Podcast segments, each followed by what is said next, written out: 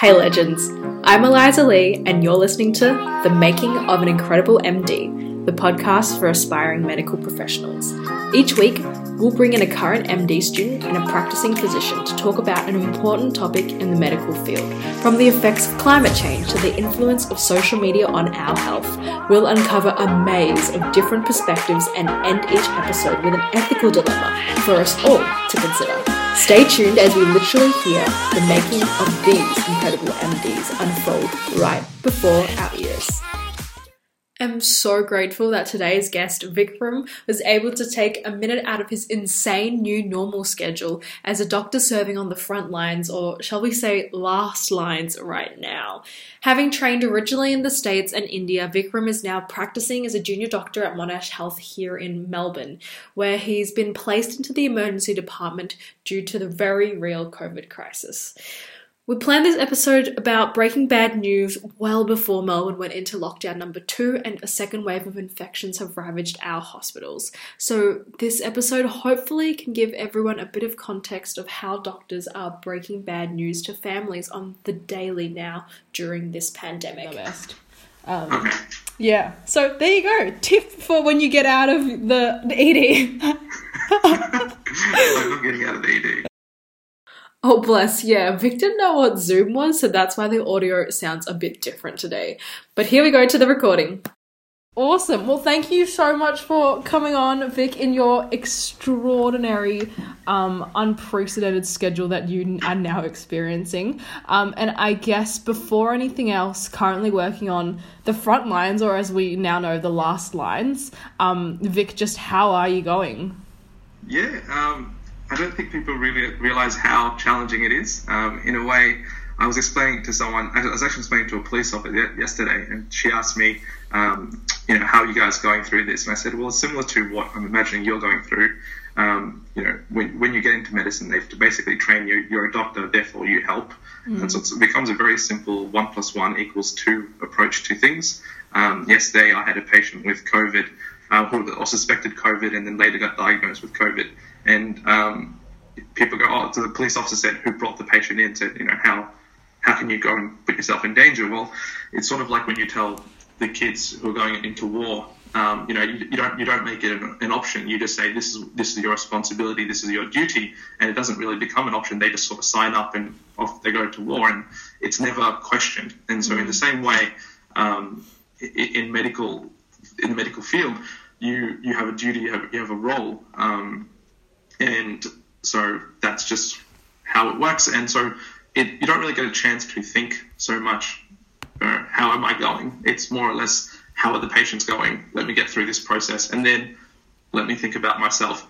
It is changing. So the really good thing is um, we now have a buddy system where we pair off and we ask uh, you know each other, each other, hey, how are you going? Are you taking care of yourself? And that's obviously a, a lot more involved now. Um, but I, I, I trained in the American system, and and there they've got very little self care.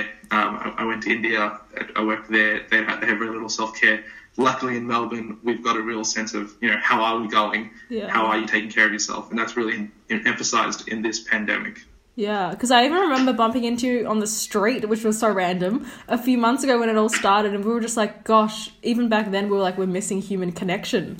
Um, and so, yeah, now, months later, um, how has the second wave, I guess, um, affected you in that process?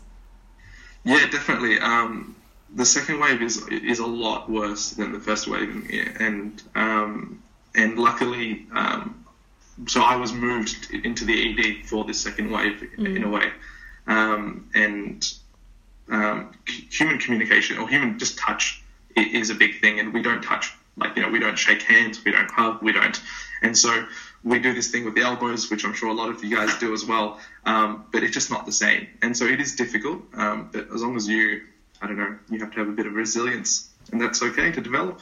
Obviously, on behalf of everyone and uh, on behalf of all of our students who are listening, thank you so much for the incredible work that you do in putting yourselves in harm's way for everyone who is coming through the ED now. So We before do we get paid as well, so that's always good. Always good to have perspective. It is. I guess before we start, to give a bit of background on yourself, can you give us a bit of a background on your journey um, through practicing in the States, India, to where you are now on the front lines um, in the ED? Yeah, so I'm a um, what what we call is a, a HMO four or a PGY four. Um, so I'm a resident um, in um, Monash Medical Centre, and so I'm not in the training in any training program. Um, I finished my internship and I've done three years of working in a hospital. So I'm still considered a junior doctor, and so in that sense, still got a long ways to go. Um, I did try. I did study in India. I worked there for two years, and that was an amazing experience. Um, it completely changed my perspective of humanity in a way. Came back to Melbourne, had to reset some exams, and managed to get a really good broad experience in Melbourne. So I worked in quite a few hospitals, worked in private, public, um, a lot of the big hospitals, and so that's been a really good experience. I'm now settled in Monash Health, and that's been a really, really wonderful uh, working working culture, and so I'm really lucky to be there. Yeah. That's amazing. And just before we hopped on, I guess you gave us a bit of context. So to, to, go through maybe that again, for some context, how much experience have you sort of had breaking bad news directly to patients, transitioning from like a medical student to a doctor versus now as a junior doctor? Yeah, um, that's a really good question. So, yeah, before we were talking about, uh, I was saying to Eliza, maybe the best person to speak to breaking bad news, in, in a pure sense of breaking bad news, it would be oncologists. So, in, in all medical professions, oncologists break the most bad news. They might break it 10, 20 times a month. At the moment, I'm in the emergency department, and so you, we we tend to not break bad news. We sort of just tend to say, you know, we, we are sorry. Um, you uh, your loved one has passed away and so it's not so much a, a didactic conversation, it's more or less one way, and we just try and support the emotional component that they need. Um, whereas an oncologist is trying to really, um, I guess, you know, elicit the bad news and gather information and try and provide support and then try and come up with a strategy or, or a team approach to say, how are we going to get through this? And so there are differences in obviously where you are located. And it's funny because, you know, if you go back to the 1950s, 1960s, breaking bad news wasn't a thing. Onco- not not even oncologists because they would it would be considered inhumane to say, oh, this person's got cancer, and say, listen, we've got no hope for you. Um, but the landscape has changed mm. um, from 1950s, 1960s going forwards, when we can now give hope in a way, or we can give. Uh, where we have to give more, you know, uh, detailed information because it's not just we are sorry, and this is how much time you have. It's, you know, we have the X, Y, Z. The, these are the benefits of X. These are the benefits of Y. And so it's a very detailed approach now. Yeah, and just so to go through some of those finer details of like, so for instance, like the setting that you're going to tell people in, or whether who is even involved in that process and allowed to be involved in that conversation. Um, can yeah. you talk us through sort of those considerations when when breaking bad news? Yeah, so um, in medical school, they, they, they, do teach you how to break bad news, um, and unfortunately, the only real way to get is, is hands-on experience, or or have a very good or have a very good actor who, who you can train with repeatedly. Mm. In COVID, surprisingly, it, it's actually um, it's it's changed. So um, the situation now is we don't have. So unfortunately, yesterday I had one of my patients die, and so we we don't, we have to split up the conversation in just two people in each room. So mm-hmm. although the whole family might be waiting outside, we only let two people in at a time, and so you're sort of having a split discussion, and it can be a bit challenging in that setting of COVID, where you can't let everyone to sort of rush in. Uh, but uh, yes, you, you mentioned. Um, I, I, think you mentioned the setting, and there's a whole um, approach called spikes, and again, it came from the American cardio um, oncologists. Mm-hmm so not the cardiologists, the oncologists. Um, and so really a lot of the research around this comes from American oncology. They sort of came up with this spikes approach, and which is now what is taught in all medical schools, I'm pretty sure, um, around the world. And that's just basically where really you're giving the bad news. Um, you're then trying to. It was obviously there's an acronym called spikes, and that's um, you know it's it's setting. Um, that's the S um, mm-hmm. or, the, or the setup, and then there's P, which is the perception. You, are trying to get the, the, patients what they know, um, and then you're inviting them to talk, and then you're giving the knowledge, and then you're assessing their emotion, and then um, you're providing a summary. So that's very brief, um, the spikes approach. But ideally, what you're really trying to do is you're trying to create a conversation, um, and the setting is probably one of the most important ones because that sets up the whole. I guess it sets up the conversation, and so I a lot of people mess that up. Um, they don't take you to to a separate place, or they don't set up a family room. Right. And I find that's probably the one that we can really improve on the most. Mm. Yeah. Absolutely. And I guess like on the your side of things as the breaker of bad news how does that take an emotional burden on, on you as the one who's delivering that and how do you deal with that? It's very obvious when as a junior doctor they they they pick up that you're a junior doctor. And um, unless you've had the experience of breaking bad news it can come across as very shambled. And so you find yourself going like I don't want to swear, but basically you're going, oh my god, I am such an idiot, or you you, you really internally reflect in yourself, going, wow, this was really poor, um, and and that's a mistake that you, you, you, it's not about you, it's about the person, um, and you really at the end of the day, it's the empathy that you give to the patient, and so you sort of have to put your own, um, if you can take that sort of one, it, it, it takes a, a lot of courage to break bad news, and so if you can say to yourself, listen, whatever happens you're there to help them. You may not do the best job, but as a junior doctor, you are meant to break bad news. Ideally, you have your consultant around uh, who will, you know, you sit and watch and you watch a couple, but at some point you do have to, you know, go do it yourself. And so if you can at least go, listen, I'm, I'm trying to do my best that I can. I am doing this for my patient. Um, then you, the ethics behind it is that you're doing the right thing, right? And so you'll get the details with time. But as long as you can say, listen, I'm trying, I'm doing this because this is for my patient's benefit. Then, as long as you you can always stand on that side of the line, you're going to be fine as a doctor. Yeah.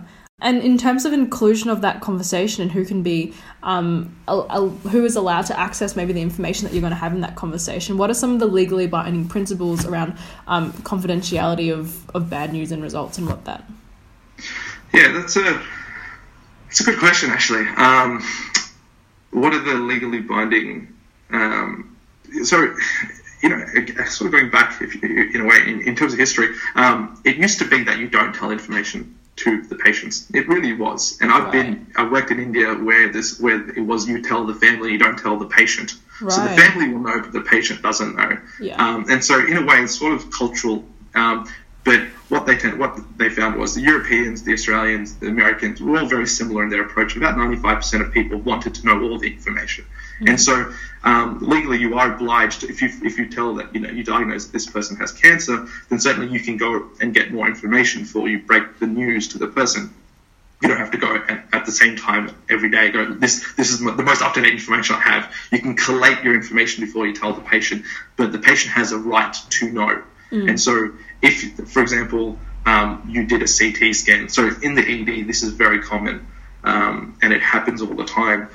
They come in with, let's say, they come in with a heart, attack, you know, their chest pain, and then you do a, a chest X-ray, and then you find a lump on mm. the chest X-ray, and you don't tell them about that lump on the chest X-ray, then well, you've done goofed because they have a right to know that. Listen, it, and let's just say, for example, um, on the chest X-ray, it, it, it shows. Uh, not just a lump. Let's make it very severe. Let's say they've got, you know, uh, metis, uh, they've got Mets on, on the X-ray and it looks really bad. Mm. Well, you, they have a right to know, and they may not know that, um, and they may only have a few months to live, but they have the patient has a right to their own, own autonomy, and so you need to give all the information um, that you have, and you can't sort of um, curate the information for the patient. The patient has to curate them that themselves.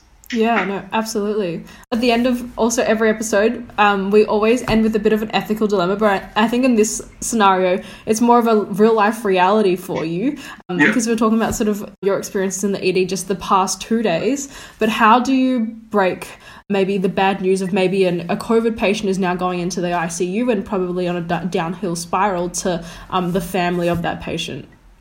You know, this is this is such a good question. It's so funny. I've had I've had it's it's this is going to sound really silly, but I've had old people come up to me and say, "Hey Vic, am I going to die?" And they say right. it in a very pragmatic way, and because they all know the information of COVID, so it's so disseminated. So before they even come in, they might come in with just a bit of a cough, and they say, "Hey man, am I going to die?" I had a 20 year old come up to me and say, it, it, "This was really quite funny. He was 20 years old."